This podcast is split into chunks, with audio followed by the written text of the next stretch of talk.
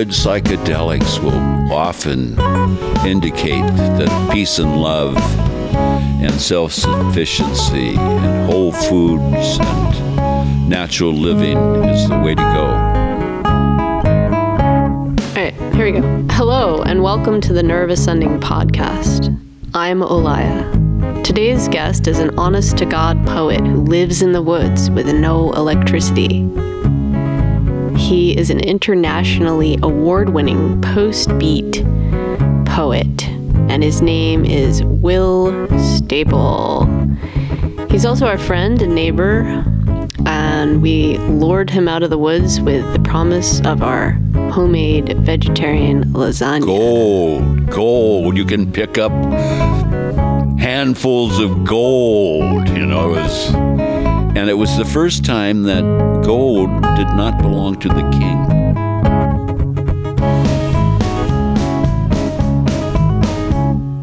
And so my grandfather made caskets for Gandhi's law firm.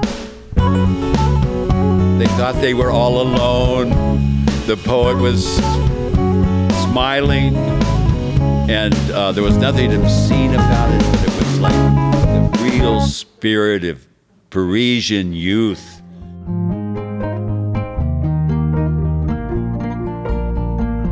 Today's episode is brought to you by my Uncle Mark, the Friendly Reminder Council, and Heavenly Streams Chinese Medicine Center, and by our lovely listeners. If you'd like to become a lovely listener and supporter of the show, head on over to patreon.com slash nerveascending and check out the offerings. We've got bumper stickers, greeting cards, t-shirts. You can get into the vault of unreleased music. We've got some amazing vegetarian recipes. You can even get a handmade electric guitar made by yours truly. Or pick up an ingrain cutting board and up your culinary game. So head on over to patreon.com slash nerveascending. This episode is also brought to you by Heavenly Streams Chinese Medicine Center. So, you've done it. You've gotten yourself into a mess. Whoops. Maybe you're emotionally turbulent. Maybe it's you've got trouble sleeping. Maybe it's just overwhelming stress. Well, friends, there are solutions. And one of my jobs is solving problems throughout America. If you're done wasting time treading water in the vortex of your existence and are ready to start your alchemical journey to new levels, take the first step by heading over to heavenlystreams.com slash alchemy begins and sign up for a free consultation. Take charge of your health, amplify your potential, and redesign the patterns of your life. Full disclosure, Heavenly Streams is my site and my acupuncture practice, and I am proud to offer my eight week course, An Alchemical Journey to New Levels. And now, on with the show.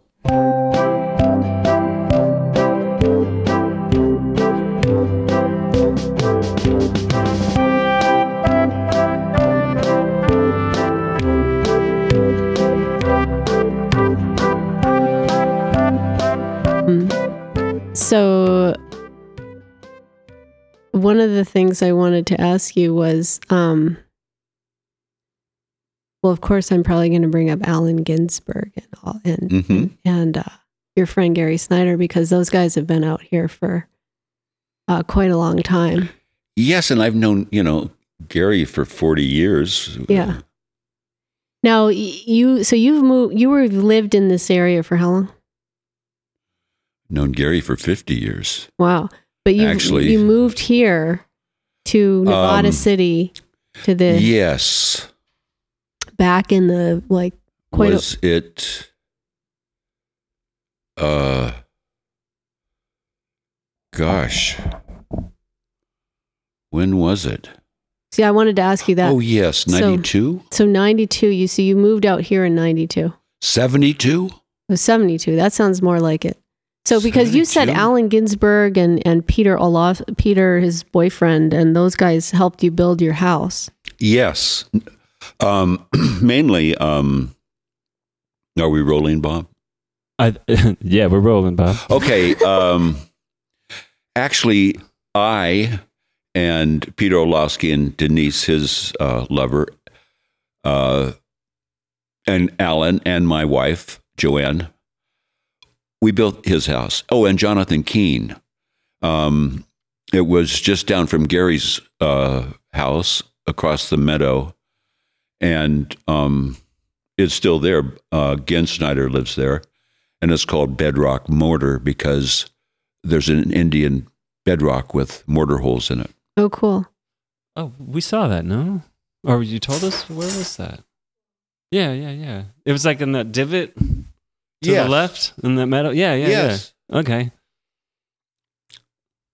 Have we started the podcast, like recording? I, what I want to do is I want to check um, to see that things are Oh, recorded. great! Now we can. But Yeah. it's great to talk about Yeah. these things. yeah. So, uh, So I want to make sure a little that the recording is actually happening. A little I'd get prep and too get the voice down yeah, right. and you know, obviously, if you if you burp or hiccup, we can take that stuff out, or if you're like Or you can suddenly, leave it you know, or you can leave it in, or if you if you like suddenly. Uh, so I yeah. forgot that I came in here in '72. I guess. Well, that would make sense. I Mhm. mean, you you were here. Uh, you said when Lew Welch. I mean, Lew Welch was. Um, so he he came over to your house before he walked out into the woods, and he walked. He was gone, and well, gosh, I should look that up. But he he left. Uh, hang, Uh on, huh. hang on, I'll look. But he, it was the seventies. It was before I was born that Will, that Lew Welch Oh my. Uh-huh. walked out into. Let's see. 63 Berkeley till three, four, five, six, seven, eight, nine, ten. Okay, I guess I came. I guess it was 70. I came. No, probably 71.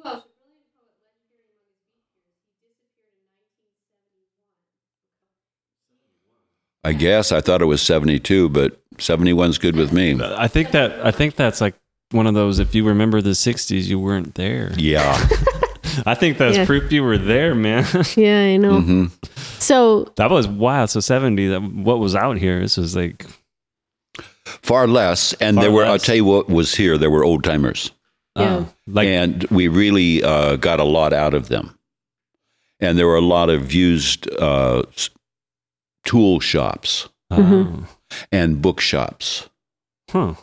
and cheap old books and also rusty but very usable draw knives and hoes and uh, chisels, all kinds of stuff. Like gold mining guys, right? This kind. Yes, they had uh, done their time in gold mining and also made um, the the flumes.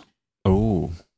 and build houses. You know, not quite with a roof as high as this, but they did a lot of work because if it was going to get done up here, it had to be locally done. For They weren't- sure. They weren't getting any outside help, and they were very self-reliant, and their stuff was quite elegant. cool. But even backhoe operators had a certain sheen of glory because they could make a road. Oh, I think they still do. Yeah, or maybe that's just around here. But yeah, there's Mhm. a lot of respect for that. Yeah. But this is good because um, I haven't related this m- message Mhm. for decades, but it'll help me remember where I came from and why I'm here. Yeah. That's great because um, from being a carpenter, I somehow got to be the first mental health worker of Nevada County Really?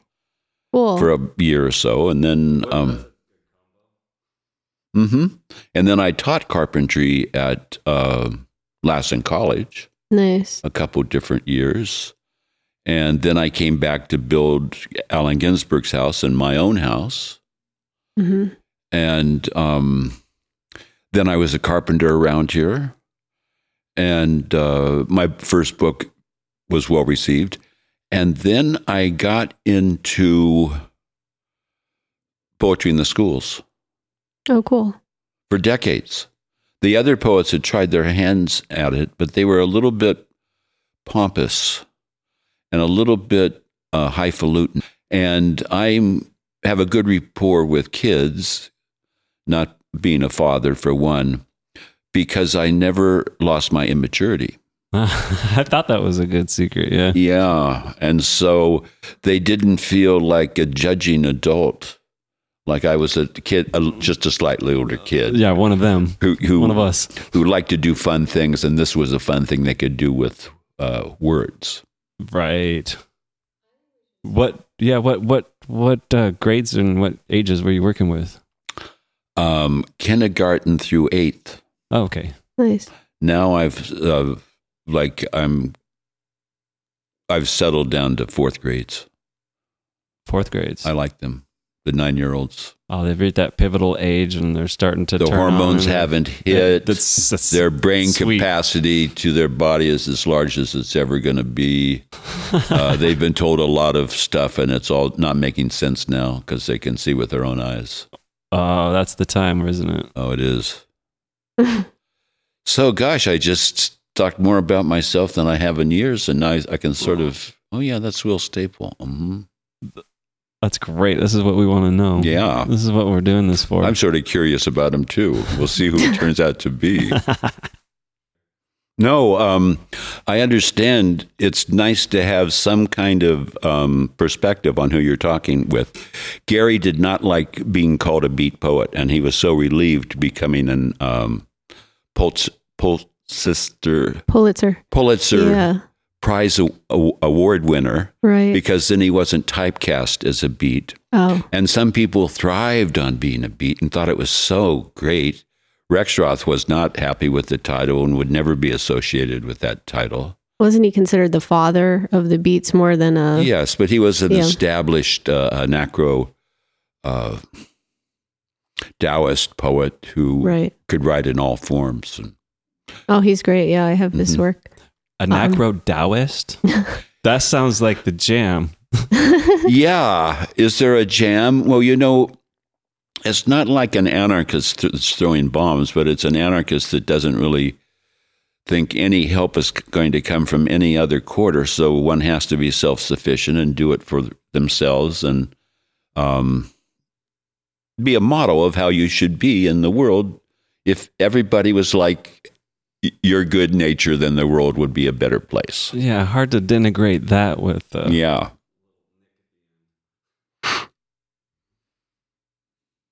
So, um, but yeah, there were obviously some beat poets such as Allen Ginsberg who got off on that. I mean, he sort of He made it. he yeah he invented the whole beat thing, didn't he? Was he it did, Allen? He did so he could sleep with interesting people. well, it worked apparently. Yeah. Um, And that that was the thing. Well, uh, and he did it a lot with his photog- his photography, Huh. Yeah. so that he uh, recorded uh, all these great events and Tangiers and this, these gatherings, and he did a great job. yeah, he seemed like a neat guy, just like interesting, funny, kind of quirky person. with a great loving heart Yeah, and um, just the widest kind of internet, uh, wide international contacts everywhere. right. And he was quite intelligent too, and very you know well read, and uh, could have He was. He wasn't only a weird hippie who walked around naked, although he did do that. Um, yes, he was. and didn't he help you build your house in the nude? Well, I mean, not necessarily, but I know that. well, uh, There, there were rumors. oh well. Um, uh, Peter Orlovsky sometimes would just wear his uh, leather uh, belt, Right. you know, where you hang off your. Um, your hammers and your tools. yes, that's right, because it Yeah. was it's it was warm. Right. Um, and the women used to go topless because it was warm. And that's what uh, my understanding. Mm-hmm. I was led to believe that. Well, uh, as Michael T was here and said that uh, everyone, he said nobody ever wore any clothes back then. I mean, in the '60s, that people went around naked a lot more. Well, Gary Mhm. and Masa used to have uh, leather lo- loincloths. Oh wow! And um, sometimes when it's hot, it's sort of okay to, especially after a sauna, you know. But I got a um, meat bee bite in an Ooh. in an embarrassing place, and from now on, I wear a pair of shorts every all the time. That makes sense. Um, now was was the mother truckers down here like way back then? Did you have any kind of? It, it was things looked a little different, right? Back? Yes, in the early seventies, um, it was more of a like a food co-op Oh, okay. where you could order half a round of cheese hmm or twenty pounds of rice. Okay. and by buying in bulk we could uh, we could all get good food at a good price nice. more like a informal commune. Nice. Yeah, so we should set the stage a little bit. We're talking about a place called North San Juan. It's about what, 30, 20, 20 miles out from Nevada City? Well, we're Is that the still considered closest? in Nevada City. I mean, our But- address is in Nevada City, but yeah, Yeah. because like the mine area. because Nevada City used to be the third largest uh, town after San Francisco and L.A. and California, Wow. and it did come out this far, and there were houses everywhere, uh, and the it was pretty much deforested because it was mining, and it would ju- it, drifted away from the uh, hot spots of bars and gambling dens in Nevada City or Grass Valley, and um, North Columbia had a schoolhouse, a small community that was larger than it was now, and uh, it was quite the lively place. Cool. hmm And so there was a big exodus. It seems like there were all this activity in the city of San Francisco, and then from there, it feels like a lot went to the woods, to the mountains, and to the, the Gold, gold. You can pick up handfuls of gold. You know, it was, and it was the first time that gold did not belong to the king. Right. in past countries and um, you know ancient regimes, the gold belonged to the king. People, servants, slaves, toiled for the king to get the gold, and the king or the royal or imperial institution would make uh, beautiful artifacts and uh, trinkets for their the the queens and princesses. But this was free gold for anybody who could pick it off the ground or find it in the river. The first time ever. And it came in a sort of a depressed area time era, and um, people came from all over the world. It wasn't just Americans. Uh, Well, we were also thinking, I think, about um, the exodus during the the '60s from San Francisco. Now, yes, like the there were a lot of people who came out. here, Yes, the rehabilitation. Right. Mm-hmm. And there were a lot of like like living off the land, kind of. The, you know, there was this kind of a, a lot of hippies wanted to leave the city and and you know kind of make it on their own out in the wilderness. That idea, right? There were communes and Good psychedelics will often indicate that peace and love and self sufficiency and whole foods and natural living is the way to go. well, it's a Considering there's a lot the of wisdom opposite. there. Huh. Yeah. Mhm. So that's the revelation. Huh. Yes, and also um, that whole movement and seemed like a sort of a festival, but um, the police were concerned that some laws might be be broken since uh, they weren't getting the kind of respect authoritarians demand. They weren't always being polite to people that saw the world in, in different eyes. And it was a good time to get out of town. Hmm. So it was a place to get free and to. Yes, Pursue and to live out your vision. That's right. You, you just don't have trips and make up your mind what would be cool. You've got to go out there and try it and even fail to some degree, but you've got to live it out or it's just a head trip. So that sounds like an interesting, an interesting thing to know about. So you were in the city at some point. Well, I went to um, Berkeley, Mm-hmm. Oh, you went to the the school. the University The of university? Ca- well, the People's Re- Democratic Republic of Berkeley. Oh, in the '60s. Yes, Oh, there was a big, there was a big. Uh, was it the '60s? Yeah, '63 to '65 or six. Um, I hadn't started um, real deep meditation, or I could have gotten done better in foreign languages. But um, I spent my junior year in um, Chico State, which was a great place. I did um, oh modern dance, There it is. Excuse me, I'm going to check the We got a lasagna. lasagna. Okay, shall we turn it off? I mean, what about the the podcast? Shall we turn it off or just let it run? Uh, she's gonna check the the temp and see if it's done. Okay, great.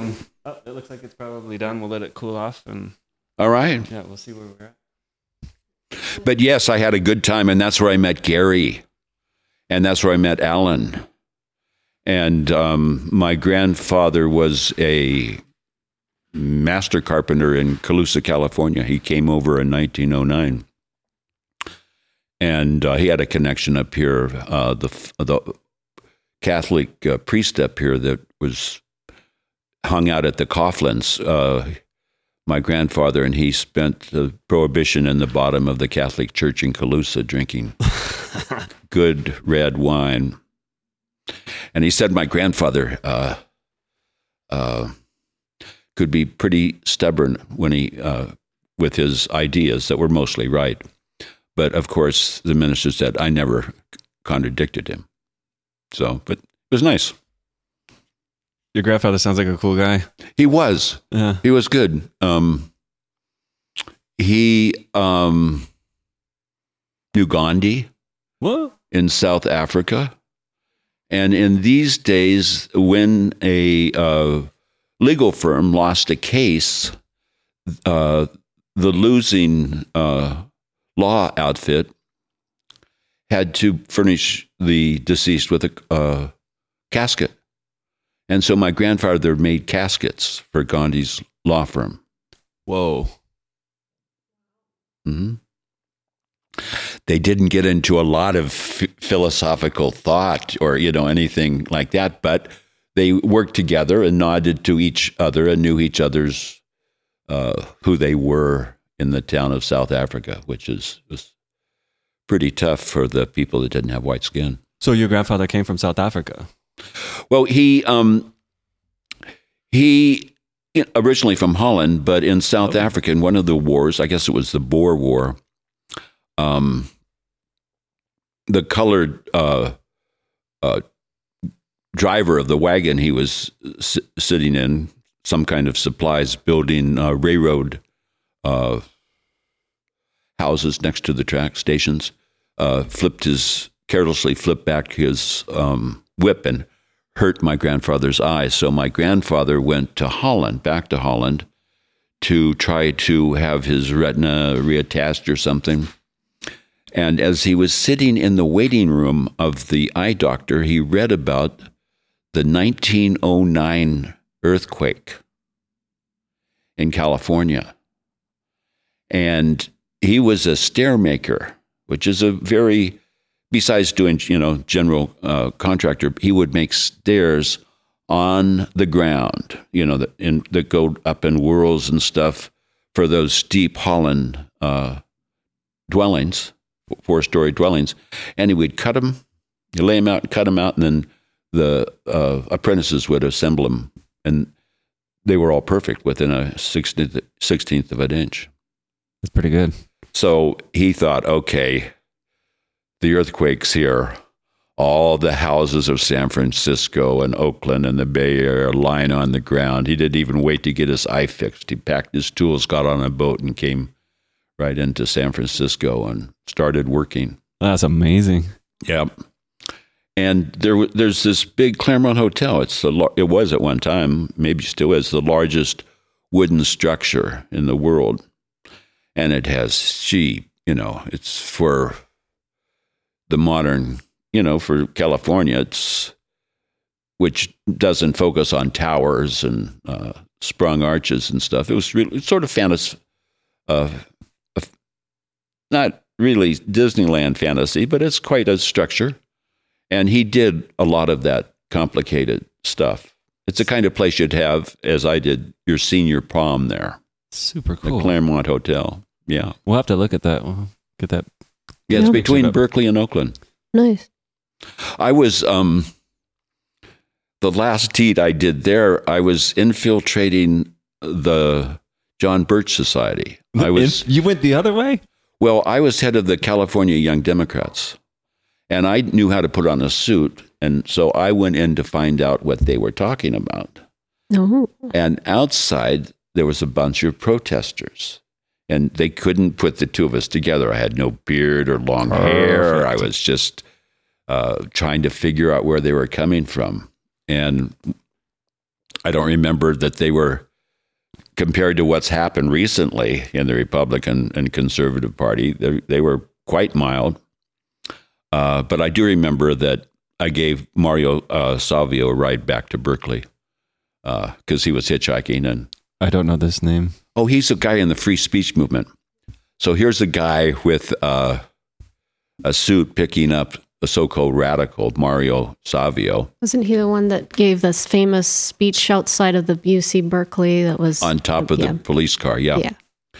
And so he said, "Hey, thanks for the ride, man." I said, "Hey, I was just in there spying for the Young Democrats to find out what they are worth. I mean, don't be put off with this suit." So Nice. nice guy. So what'd you learn about the John Birchers? Oh, they were um,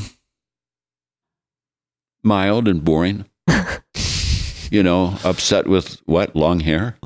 Is it You know, they, it was the banality of evil? the, ben, well, it, um, we just wanted to know where they, what, what was happening, uh, where they were coming from. Right, what you're up against. Yeah, yeah. And they were no foes, you know. They just said impolite things to people that were living a more f- full life and less um, traditional or It seems to be the thing, right? to date. That theme repeats, I think. Yeah. Uh, the young people make uh, the older people uncomfortable because they have new ideas. I'm so sorry. I hope we're not making you uncomfortable. no, not at all. We, I guess we don't have enough new ideas. Maybe. well, we, need- there's a big, uh, there's a larger spectrum of ideas now. Well, I Yeah. think there were some good ideas in the past that need some you know, Yes. revisiting. I know. Yes. Uh, which brings me, uh, we're going to skip over the poetry in the schools and, uh, you know, a long and glorious history of poetry. What, what I'm doing now is I'm trying to preserve the poets that will be easily forgotten. And a cento, C E N T O, is when you write a poem using another person's exact words. And of course, you rearrange them a bit. Oh, Um, there's also cut up, which Burroughs and others, uh, where you cut something up uh, and you make something new accidentally because you you just arbitrarily fix things together Like a collage. like a collage. words. Very good. Cool. And so um, I was, I liked Jim Harrison's last book, very poignant because he's gone. And he wrote, talked about that. We love the earth, but we cannot stay. And so I um, picked some of the lines I really liked in his last book and put them together in a way that I liked. And uh, this was a poem that started a lot of stuff uh, just this year. And I had done that for Albert Saijo earlier and um, other poets. And now I'm, you know, probably do it for Steve Sanfield and um, Dale Pendell. And I have been gathering little uh, phrases that I like- like with Gary. I, you know, I don't have to wait till they're gone. But uh, some people, Gary, for example, said, I think I've said everything I have to say. Well, I never really had that much to say uniquely. Uh, I did spend a lot of time on the Indian reservation, and there were some mountain climbings there. And so I would talk about those kind of things, but I have no, absolutely no dogma or uh, unique slant. And I'm really happy to write about other people, least they be forgotten, and maybe start other people thinking, well, who is this Jim Harrison or who is this Albert Saijo? And just with their, you know, handheld device, they could, wow, this guy did this and he did Davia. And, uh, you know, because it's all, the references are there, but if you don't have some way to, some interest to put it in the handheld device, um, even Lawrence Ferlinghetti could soon be gone in the general appreciation and memory. Oh, right. You see, Right. Yeah. a lot of people don't know who, like we know who Gary Snyder is. We're familiar with him. And I want to tell you, back in the 70s, he was towering. His impact was towering, even over Ginsberg and Ram Dass and um, Leary, you see, because he was a working man and he was practical. And this, um, his, the place we all worked on together for a hundred dollars a month and a shot at tequila. Um, this was not done so, you know, building his kind of house that you you've gazed at as we have walked in the past uh, months to our, you know, our not any kind of worship, but it is sort of a journey to the top of Bald, Bald Bald Mountain. Mountain. and it's, you know, it's the Indi- the Indians went up there too, and so do we. And But he also is unknown. There used to be half the people here knew Gary Snyder was on the ridge. Well, 90% now, they don't remember. Well, of course, they weren't born here, or they, you know, they're younger than us and they're in a different age. And poetry, oh, yeah, hip hop, you know, are, um, they have their own people that they admire and the past seems insignificant to them, but it might be interesting at some time, and that's why I'm I've got a lot to write about. Just what I appreciate, which is based on what the larger group, which you are included, and also the folks that have just passed on, like Steve and Dale. mhm. Um, it's not holding the previous culture rigid, but it's just giving a little hint, a little uh, intimation of where we were and what might be interesting to somebody else who's looking for a new way. It might have already been done, Mhm.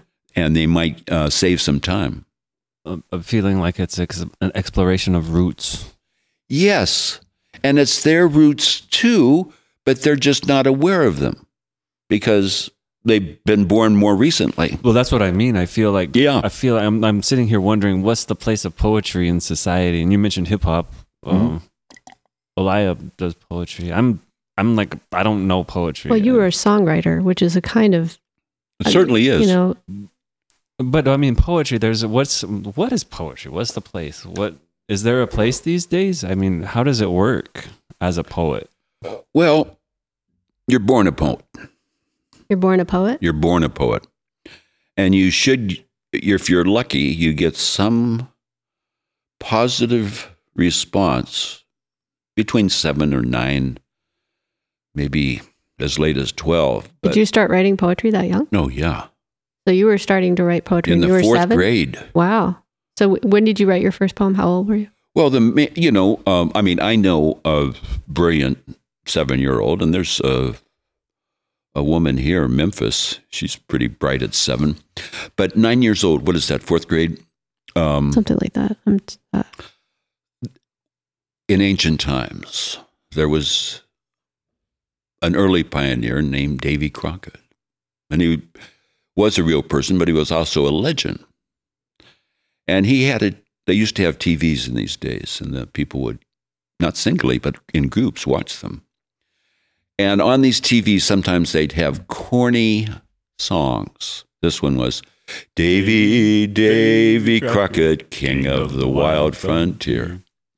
Well, once upon a time, Lily and George Staple had a daughter.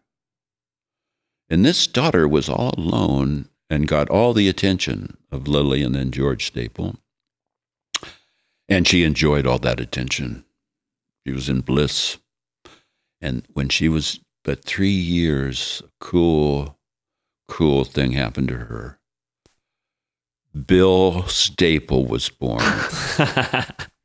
Who's that? Bill. and well, both the grandfathers were Bill or William, and um, so she didn't wasn't quite right with Bill or Will as we call him now, and so she would tease. Uh, I wasn't as slim as some. Billy, Billy Staple, king of the fat people. oh man, that's awful. well, I went with that hook, and I right, I'm gonna write a and I wrote a whole page. retort. and rhyming and Nice. song and lyric. And um, it was quite, I mean, I remember that w- Billy Staple, you know, was, was shot out of a cannon, you know, because he was round, you know. and all these other uh, invented deeds, bragging, A legend. a legend, you know Well, we'll and um, the fourth graders at in Oakland, right next to Mills College, Sherman School, they were wow, wow! I want to copy this. I want to, you know. And he let people copy, and eventually, eventually he lost his uh, only copy, which was on somebody's wall. oh, this is your poem. Yeah, and so um, your first poem. the first poem, and so It sounds epic. it was epic, and I got a lot of reward from it. Nice. And so I got interested in poetry. So your sister unintentionally kind of uh, kickstarted your career as a poet. This is my mother when my um when I was you know, I did well enough in high school and she had a little talk with me, you know, as in the backyard, you know, Will, um you're not as smart as your friends. Uh they're you're very you know, they're just you're going to have to decide on a, a state college. Well, I got into Berkeley and I became a got into honors, American Studies honor. You know, uh, Gary, uh, about halfway through the building the house, says, "Well, you know, we're good friends, Will, but I don't think you've uh, reached your creative pace. You know, you're." And and just you know, a couple of days later, uh, I it was my turn to give a reading, uh, and I gave a brilliant poetry reading of the poems that eventually became um, passes for human. But also, he was so impressed. He uh, uh, Clayton Eshleman Caterpillar was a big magazine way way back, you know, before you were born. Um, and it even made it to like drugstore, you know, uh, pocketbook stuff. It was big. And he wanted to know who's the new writing and said, Well, Will, Will Staples is about the best I know. Wow. And so instantly I had a career, Huh. nice. a national career, and other poets were talking about me. Oh. And, um, you know, names you would recognize and probably the people uh, that's listening to the might not, but um, it established instantly my career. And like when I would read from these caterpillar things, wow, he's reading his own poem from Caterpillar with all these other guys in it. Um, so all someone has to do, oh yeah, and my first girlfriend, she said, "You and Lowell, you call yourself poets. You're never gonna make any. You're never going to amount to anything or be poets." Well, guess what? I'm an international award-winning poet. You know, it's not that I'm better than other poets. I quite, I, no such thing. But there are so many good poets in California. What am I going to do here? Ever, there's so many brilliant people. Many have died, and a few are still alive and going on. But I shine much better somewhere else. And I bring the fragrance of flowers from afar. And all these uh, people, I never was a beat, but I had to be good enough to have a place at the table with the beats so that I wasn't like a hanger on, but a fellow poet, you know. Sure. Yeah, not better, not that much worse. Yeah, just oh, Staple. Yeah, he's okay. Yeah. you know. In the game. Yeah, in the game. That's it. I just want a place at the table. um, and the other thing with poets, the beats, for example, but others, they are easy to get to know. They are not in the business of pushing people away. If you come on like you really want to know them because they are who the, you think they are, that can always be off putting. But I found it was easy to uh, get access to uh, not only they, but other people of eminence because they're just like us, slightly lonely. Seems like all the poets I've met are pretty open people. You know, Yes. they don't. They're, you know, they But- like to. yes. Well, they generally nobody like to to, be in a talk too, Box, because though. I think poets do like to talk because they like to share their their poems and they like to tell stories. I I don't know. and brilliant people are in the same position or accomplished people, let's say, as attractive women. Everyone assumes they're unapproachable hmm and they get nervous around them. These women just have had maybe the mis- misfortune of being so attractive they seem unapproachable. And this is the same way with poets and other people. You know, oh, he's so great. I can't, you know, I would be afraid to do that. I've done this too, you see.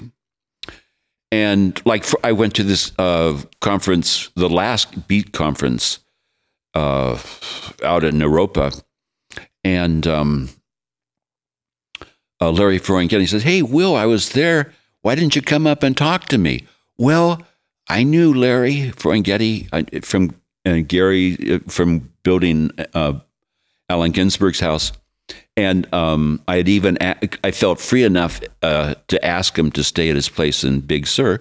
But in this sort this situation of this last beat gathering at Naropa, I was shy.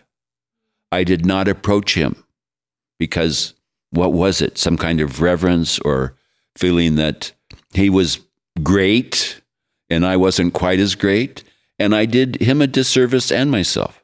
Mm. So if you like somebody, you can just say, Hey, how's it going? I like your work.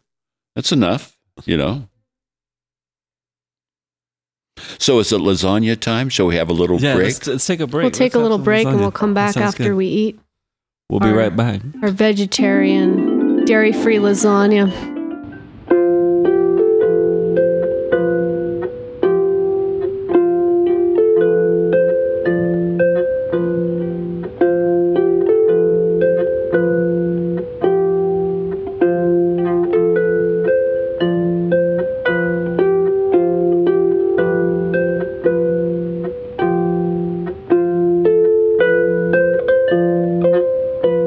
Following message is brought to you by the Friendly Reminder Council. This is a friendly reminder from the Friendly Reminder Council. Be sure to drink enough water. Be sure to drink enough water. The preceding message was brought to you by Friendly Reminder Council.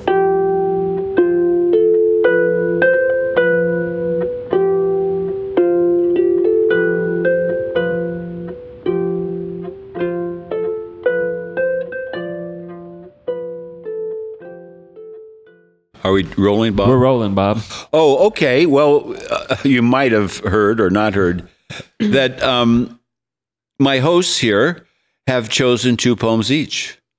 And all the poems in this 108 uh, selection are good. And so I really don't care to choose. I don't have a favorite of any of my children. And this book is called.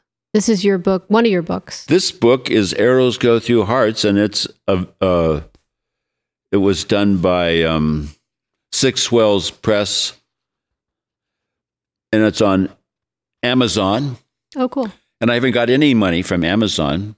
It goes to Six Swells Press. But on Kindle, I bring in the bucks, Oh, and it's four ninety nine. so we should send a link to Kendall. Well, um, but the first one is uh, these poems are from uh, 108 poems selected 1970 to 1995. This is the one exception, which is one of the four poems I did not choose that, but were chosen. Dream 69 Riverside. First time I saw the old man so clearly. Here, in this room, didn't seem at first like a dream that I had awoke. In ancient, filthy rags, sitting in the corner on the floor where your cone basket is. When he got up, bugs and ants scattered. He was past expression of all the petty feelings with the self assurance of a dog who doesn't mind starving. Silent, dispassionate, absently, I saw him wander your front yard.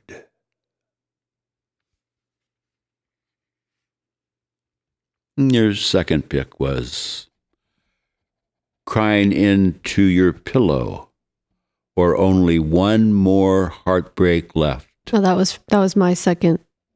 Yes, Pick. it was. Yeah, appropriate for me. And I have the I have a Supai sweatshirt on, the map of the canyon, have a Havasupai Canyon, Indian tribe that lives in the bottom uh, part of the western Grand Canyon.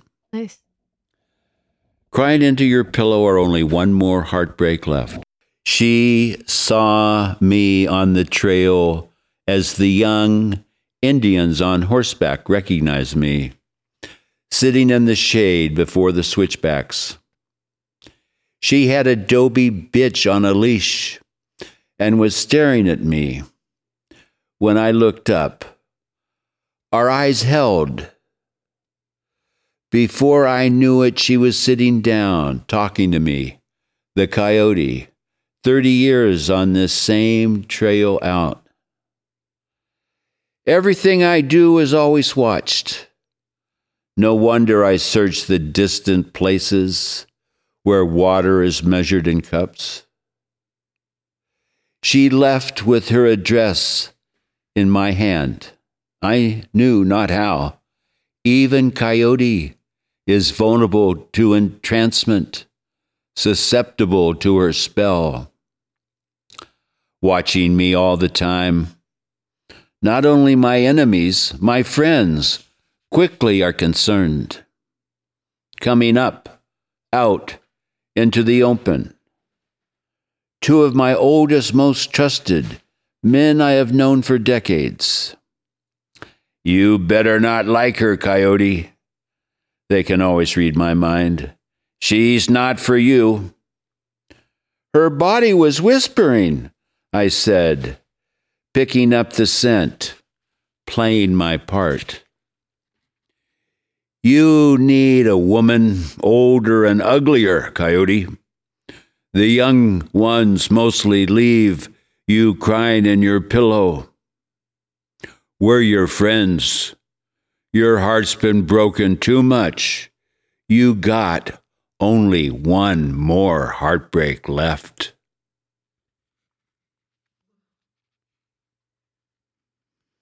And this was Justin, one of Justin's randomly selected, page 65. Poem of a California CPITS poet working. I like the sound of silent, intent, concentration, perpetuated.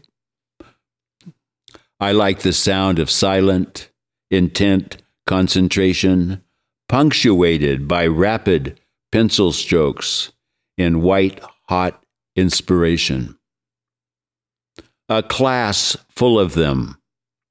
So the tapping of thoughts, sounds like hard rain, printing wetness on a distant window. It's a wonderful moment when I've sort of given the examples and they've writing their own poem. And here is one also from the Grand Canyon that Justin picked, page 110. Ancient Mastery. In a tin room prefab Indian's home, flown from eight miles away, down from South Canyon Rim, I wake to moonlight from a sleep after a hauled in by mule and bought at the store meal.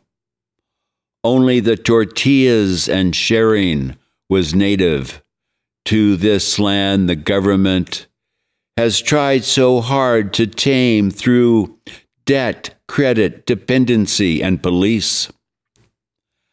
Outside, frightened dogs bark back at long coyote howls, echoing, echoes, magnifying what was and is terror, ecstatic, or wild this thin veneer of white colonial genocide park service carrying guns is doomed by an older understanding that could cope with the wilderness inside. Ancient mastery in thee I trust, given the ancient mastery to trust. Another number? Can you give me? Five already. Do you have a number? 70, 78.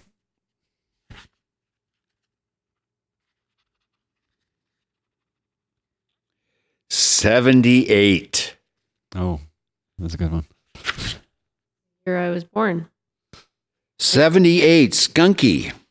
right on. Yes. Post-divorce comrade in my ca- castle.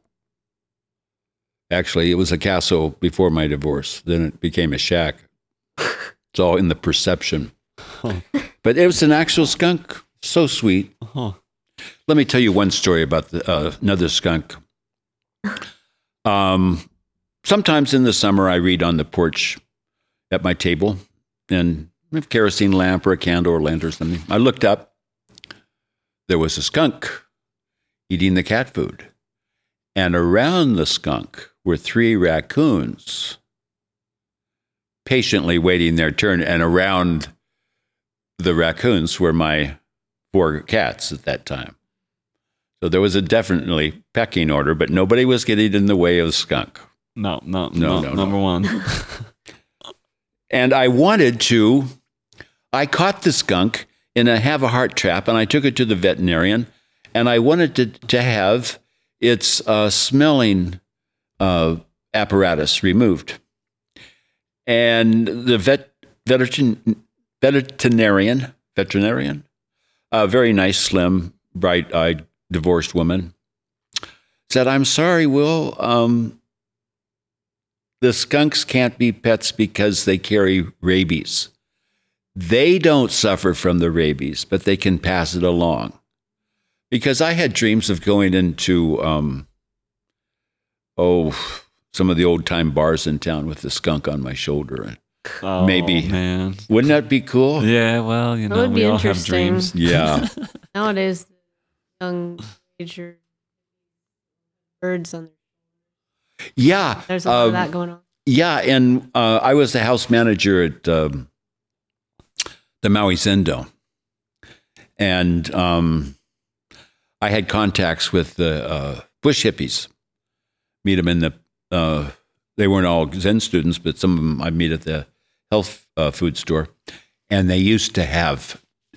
The women used to keep ferrets inside their blouses, and so you know it's nice and warm and moist.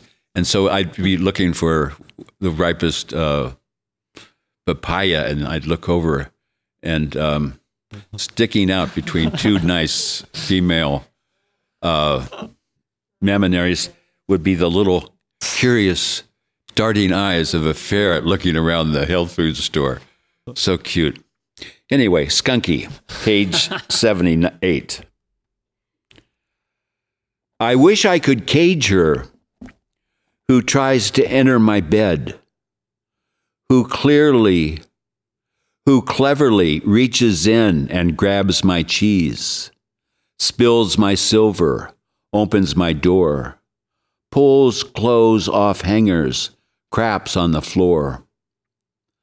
I am learning love, love what I can't control.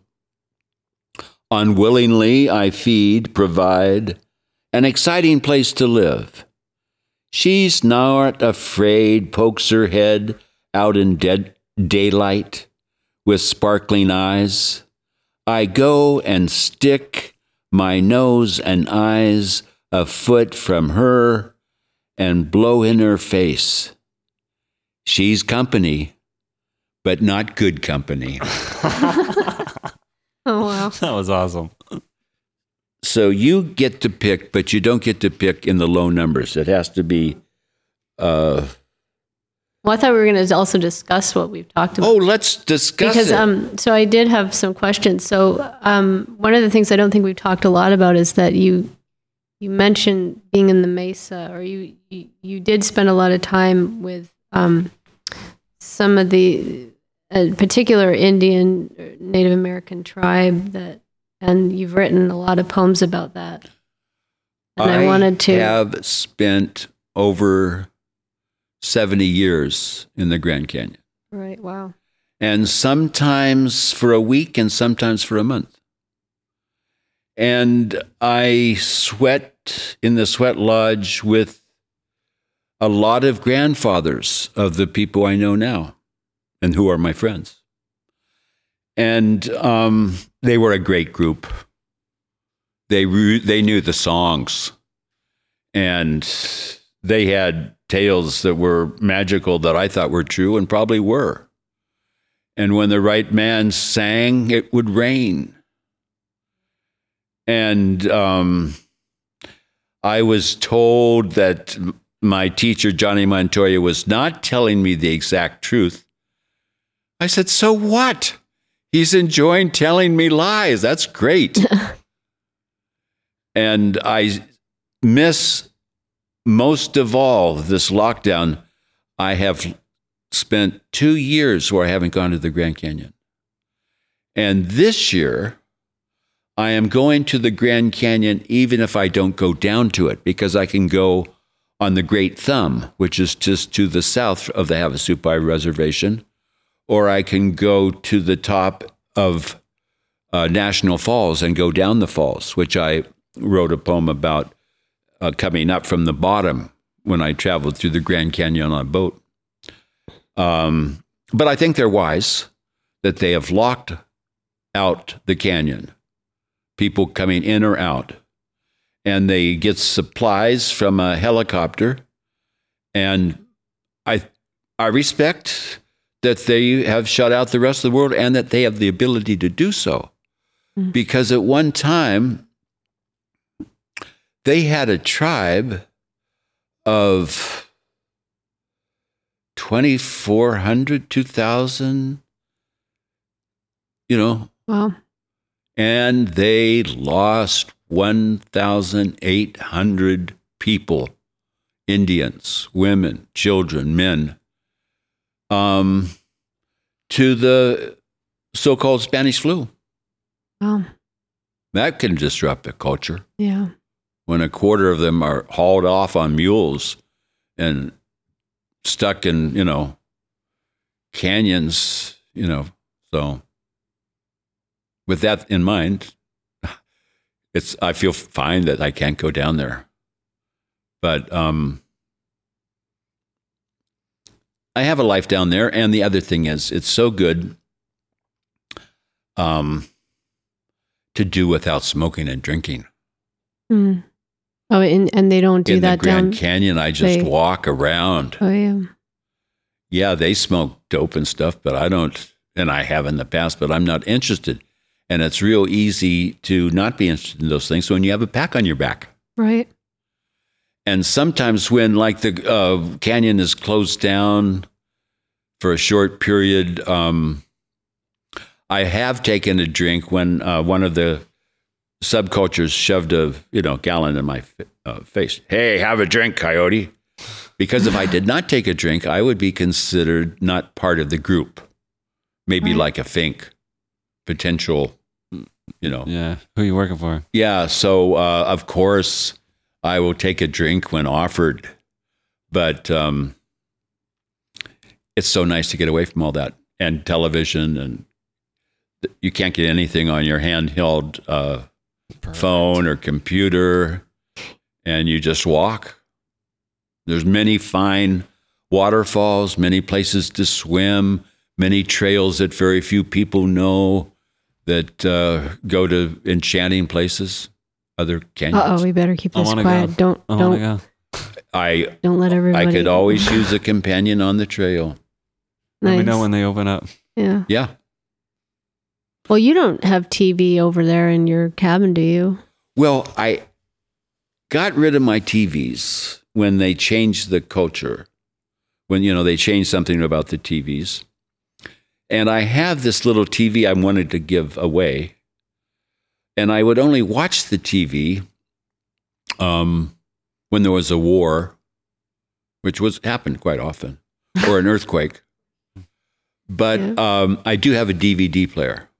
Oh yeah. and it, I used to have a, um, a video machine with a solar cell at my studio on the top of the hill and one battery, and it would charge, and I would watch like, I you know nothing happening. I'd walk up to the top of the hill and watch Star Trek and Star Trek New Generation, maybe two or three Star Treks, and that was about the extent of it. And I also had a few other videos. Um, what was the Stagecoach?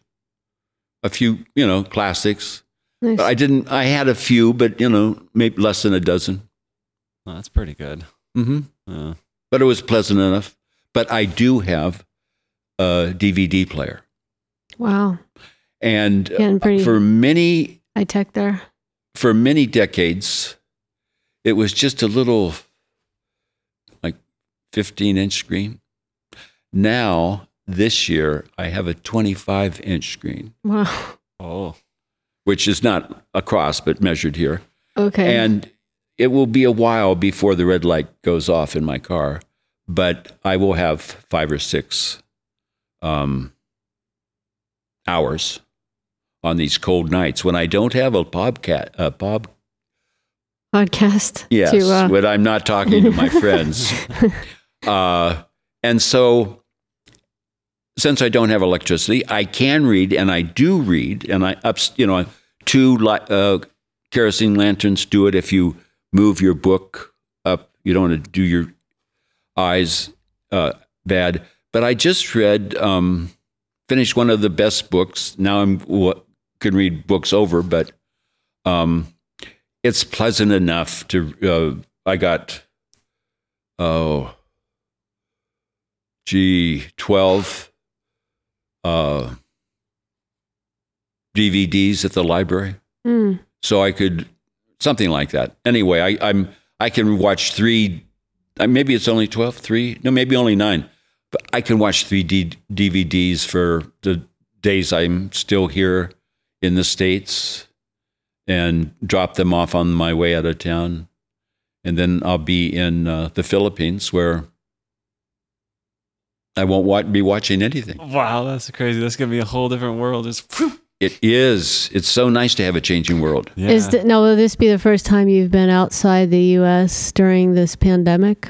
Yes, and I usually have spent uh, these last f- five or so years um, the winters a month to three months in the Philippines, and the Nice. summers in Germany, with a little, you know, f- pl- uh, with brief. Well, one when I, one time I got this the international award, and I had a residency in Germany, but I spent a month of it in Paris at Shakespeare and Company. Mm, oh, that's a great place. I love Shakespeare and Company. nice. They with when the old man was there, he was very generous. I know. I wish I'd met him. Um, Mhm. Yeah. Well, uh, By the way, there's a um, movie, free movie Mhm. on your computer. It's called An Old Man and His Store. right. What was his and name I'm, again? I'm in that. Uh, I mean, I'm not as big as uh, the Wow. owner of the store. Right. I forget his name. Yeah, I, Whitman. George. His his daughter is there, and she is prefers a younger quite a group character. of poets staying in the poets' was room. quite a character. but it was a wonderful. I met her. Yeah, I met uh, All Sylvia. books. There's a movie.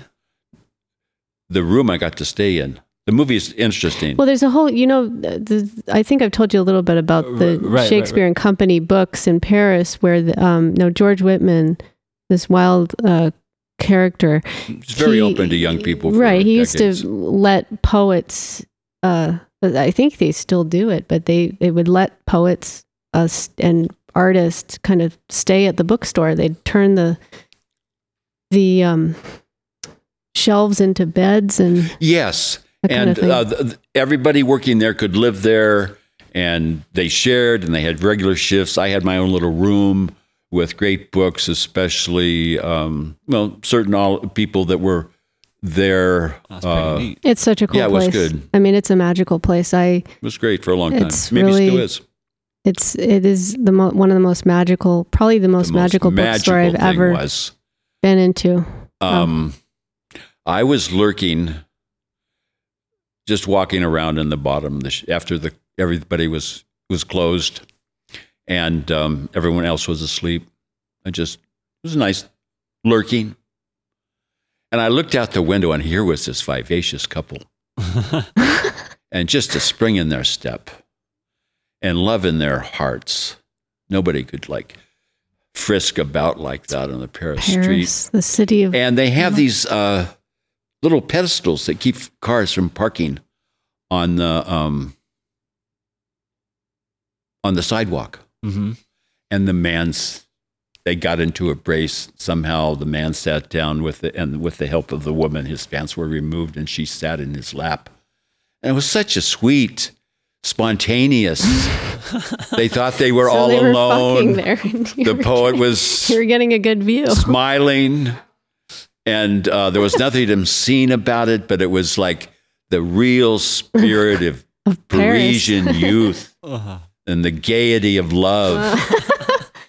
That's great. well, I haven't been able to write about it, but it's certainly one of those images that, uh, Well, there you are. You just talked about it on a podcast. yeah. Next thing you know, And if you want Oh, to, yeah. you are that are listening to this want to write a poem about this event and can visualize it in your own eyes, please do. You're not stealing anything from me. And if you want to say, you know, dedicated to Will, Will Staple, Staple saw. please. Maybe maybe after I'm completely for maybe after I'm completely forgotten and you're much better well known because of this poem. Someone would say, "Who is this Will Staple?" And what they're Will looking there, Staple saw handheld out the window iPod. of Shakespeare and Company bookstore. and they said, "Will Staple, he wrote. Uh, he was the author of that English German Phyla. He wrote uh, that collection, Arrows Go Through Hearts, selected 108 poems, 1970 to 95. And who could forget? I hate the men you sleep with. or more recent, the one that got away. Those love poems with a question mark after love.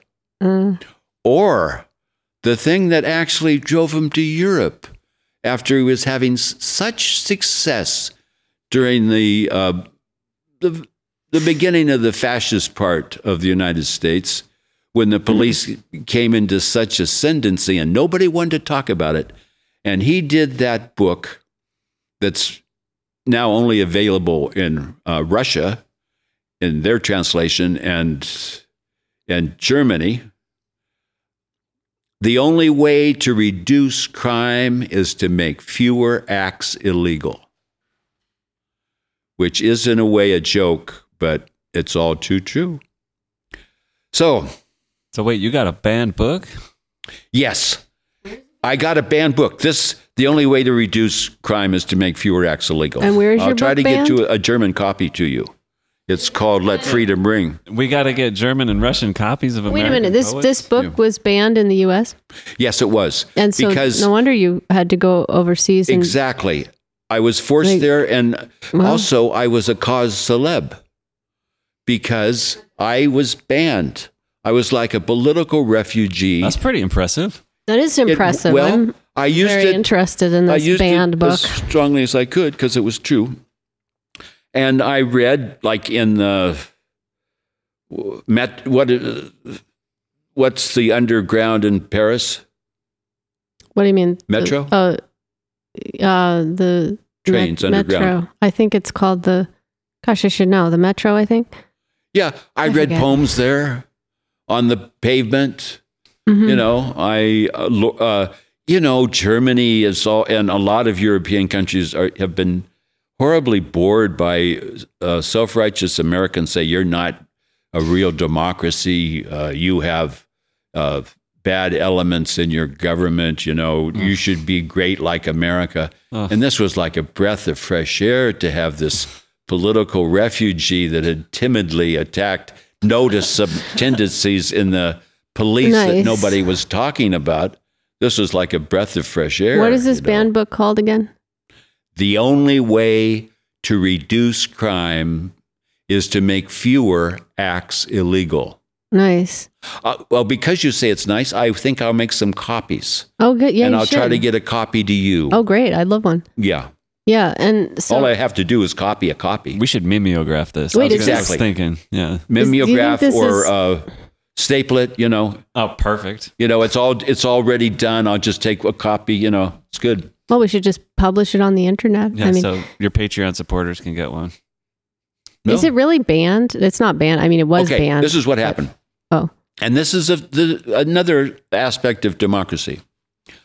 Uh, one couple in Fresno or Modesto Fucking Fresno. really attacked, were mishandled by the police. But, you know, Oh. police feel uh, entitled to mm-hmm. disrespect, mm-hmm. degrade, and humiliate whoever they feel like Yeah. just because they were wearing that uniform and have a badge. Hmm. right. And if they kill people, they can often get up, away with it.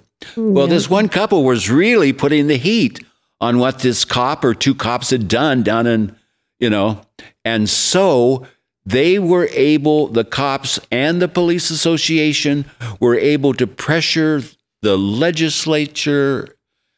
Uh, you don't want to be weak on crime kind of attitude, you know, that you could, legislators often can be blackmailed into that. No, no, we don't want to be weak. Sounds like the 90s. Yeah, it was. Yes, mid 90s. And I was one of the few that made these observations. It wasn't rocket science, No. you know. And so, uh, because it was critical, not too critical, I was sympathetic to the police situation. My brother in law was hired to carry a gun as a highway patrolman. But these books went out, they were bought. I gave readings. Oh man, the hugs. I didn't, never took advantage of it. Of these women whose husbands were incarcerated, and finally somebody was telling the truth, were mm. just amazing. And then I got to learn about all the other uh, police misdeeds. I mean, black kids that, yeah, maybe they stole a car and got panicky, but 200 bullets in a teenager's body? That's a Oh, little bit God. overkill. so awful. And, um, but I got to meet these folks. See, it was an opening into another world. But all these books started coming back. I'm sorry, Will, we like the book, but right now, apparently, temporarily perhaps, we can't sell this book. What? Right. Well, There's a law against criticizing the police. You're kidding me. It was a temporary law. It was quickly erased, you know, by it was inactive when I went to Paris in 95. It was no longer a law in 96, but this is an aspect of democracy. Hmm. Small vocal groups can finagle hmm so temporarily they get their way. And at this time, as you were pointing out, nobody wants to be soft on crime. When in fact, there was not much crime, but they hyped up crime so they could fill their prisons because a lot of people were invested in building new prisons. It's a racket. It's a racket. And then you can have more slaves than were in the southern states working for pennies an hour to make license plates. It's insane. Not just license plates, Yeah. cheese and everything, Yeah. clothes, what you name it. So Yeah. I'm, I'm afraid I, yes, uh, got carried away. But yes, uh, did I take advantage of this status? Of course I took advantage of this status. And when the Roshi at the Zendo and I disagreed, or I, um, he, the basic, the thing that was, he would not let me have koan review. I didn't want to be a Roshi. I just like these little riddles. And I like to have, there's this thing called koan review where the people that have passed certain koans talk about their answers and what they felt like and what it was to them. Well, he de- denied me koan review. So, and I was infuriated. So I went and studied with uh, somebody far wiser and more humane, Father Willigis at the House St. Benedict in Würzburg. And once again, I was a not a political exile, but a religious exile. Oh, a man. persecuted because this guy who's picked a lot of fights with the Roshis that were my friends. I liked them better than the current guy over here. And um, so, sure. I didn't have that many cards, but I played them, see? And um, I wasn't the hero of the uh, working man or, you know, dangerous to the police, but I had a card because they thought they viewed any critic as an enemy. And uh, because I didn't go along with what some other jerk thought was uh, Zen, I played that card too. You know, you got to play the cards. You know, for some people, this would break them. I just took them as cards that they were dealt, and I tried to use them as best I could. Yeah. Yeah.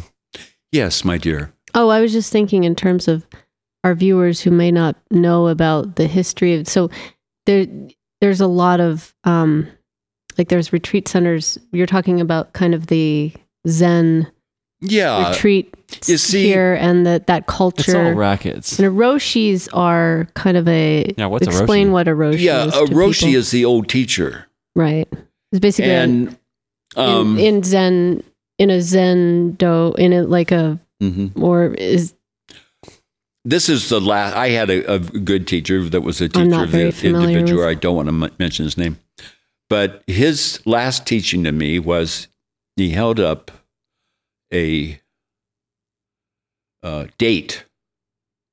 Said, "I take one of these in the morning, and it keeps me regular," which is a true teaching. and my last teaching, my That was a last teaching to him was religion is politics, is real estate. ah Oh, So that was my summation. the three R's. The three R's. I like it. there you go Yeah. Um, well, uh, no, I, I, I wanted to also go back to um, some of what we were talking about earlier because we, um, were talking about. Well, I remember, you know, you wanted to. Dale Pendell's name came up, and he's an interesting character who lived around these parts for. Yes. I, I wanted to mention him just so that people knew because he's an interesting. I wish I'd met him. He died before I got a chance. Oh, I'm to so meet him. sorry. Yeah. Um, but anyway, he he's uh written a number of books that are interesting and he's uh Yes. published he's a and his, published his, poet. his collection is coming out. Uh, Andrew Snelling, I think, edited him from okay. Naropa. And you guys were pretty close friends, right? Dale and I was, were. Yeah. And when they asked him to give a reading, who, who would read with him, he said, How about Will Staple? Cool. And I do have that reading, and uh, Yeah, I'd be was well engineered so that each you could uh, pick each, you know, like 34 from 35, the cuts. And we each gave a reading, and I'm going to find that reading and duplicate it. Okay. Oh, nice. Yeah, I'd love and to. then that'll that. Uh, make that uh, possible uh, to hear his voice. well, yeah, he was quite a wizard um, of a Yeah, I could go on Wizard. for hours about him. poet. Interesting character. And Steve Sanfield also is a, is a great local poet that we've lost. Yeah, a lot of interesting local. I- Mhm. I'm interested in the local poets. I mean, I'd love to meet Gary Snyder at some point, but I, you know, I know he's probably kind of reclusive, Oh, yeah. reclusive at this point. You know, usually at our local ra- uh, radio station, KVMR, they will keep things in their archive um, for two weeks. hmm But Gary and I on that archive, it's still up. It's called Love Fest. And it was Gary's last reading. Oh wow, And I fronted for him. I mean, I read first. And um, they even called me for an encore. And then Gary read, also very good. nice. And it's still up for free on the radio. oh okay. What is it? www.kmvr. KVMR.org. We'll find the link. Org, we'll yeah. find the link and we'll we'll put it in the. Yeah, I, in- it's really In good. Notes to this podcast. Yeah. Um, is there Oh, anything cool. else you want? Any last bits of wisdom you want to share with? Our Well, I just want to say that. Um, no, I don't. Okay. But uh, this next time I give a reading, what makes a poet great? Thinking of this reading because I did a great job. It's the audience. It's the audience. It's the power of the audience's attention. nice. And uh, next time I have that kind of an audience, and Gary was able to raise that audience for me more than once. They came for me, they came for him and enjoyed me as well. I'm going to tell the people that record it don't cut off the applause. Oh Mm. no. It was too short. I could take that applause and put it on a wake up radio. so at you know 6:30 in the morning, I would hear that full, sincere, completely enthusiastic applaud, and I would walk up. I would wake up. I would when I started w- standing on the floor, my body would rise. You know, oh wow, another great day in the universe. You know, yeah, Well, that sounds great. Don't don't hold the applause. yeah. Thank you very much. I No, enjoyed thank this. you, thank you very much. We really appreciate you being here. Oh, I didn't realize we were going to stop. I'm ready to keep. well, we don't have to, but uh, this is what I suggest. What? This let's call this podcast one. Yeah. yeah. and we did we did arrows go through hearts and i have another book Oh. that has some of these but also other poems Cool. and we will do podcast two podcast two Absolutely. Because I wanted you Yeah. to tell the story about Ram Dass's, uh, the ghost of yes i will Ram talk i will tell that story good, the ghost Oh. of Ram Mm-hmm. Dass's uh, guru. I want to hear that story on Well, the next podcast. the next one So, Okay. well, Yeah, you could the tell next it one. here. I mean, I- I the think ghost that's a of great teaser. The ghost of Yes, Ram that's a teaser, yes. That's a great yes teaser. and i wasn't the only one who saw it Oh, really? Yeah. Negro of- Baba? Yes The ghost Oh, of Ram nice. Dass's teacher. yes we i didn't know i coming told up you that on yes the next podcast with Will Staple. That's so Tune in, cool, folks. Tune in, folks, to to hear the amazing story of Ram Dass's uh, teacher's ghost. Neem Karoli Baba. Yes, it's amazing. All right. Thank you so much. my pleasure Thank you all for listening. We love you. We are Nervous Sending. Thank you so much for listening to our show, baby. To order Will's books, including the one he read from Arrows Go Through Hearts, please check out the links we posted with this podcast. His website is willstaplethepoet.com. Take good care and please tune in next time. Oh, yeah, baby.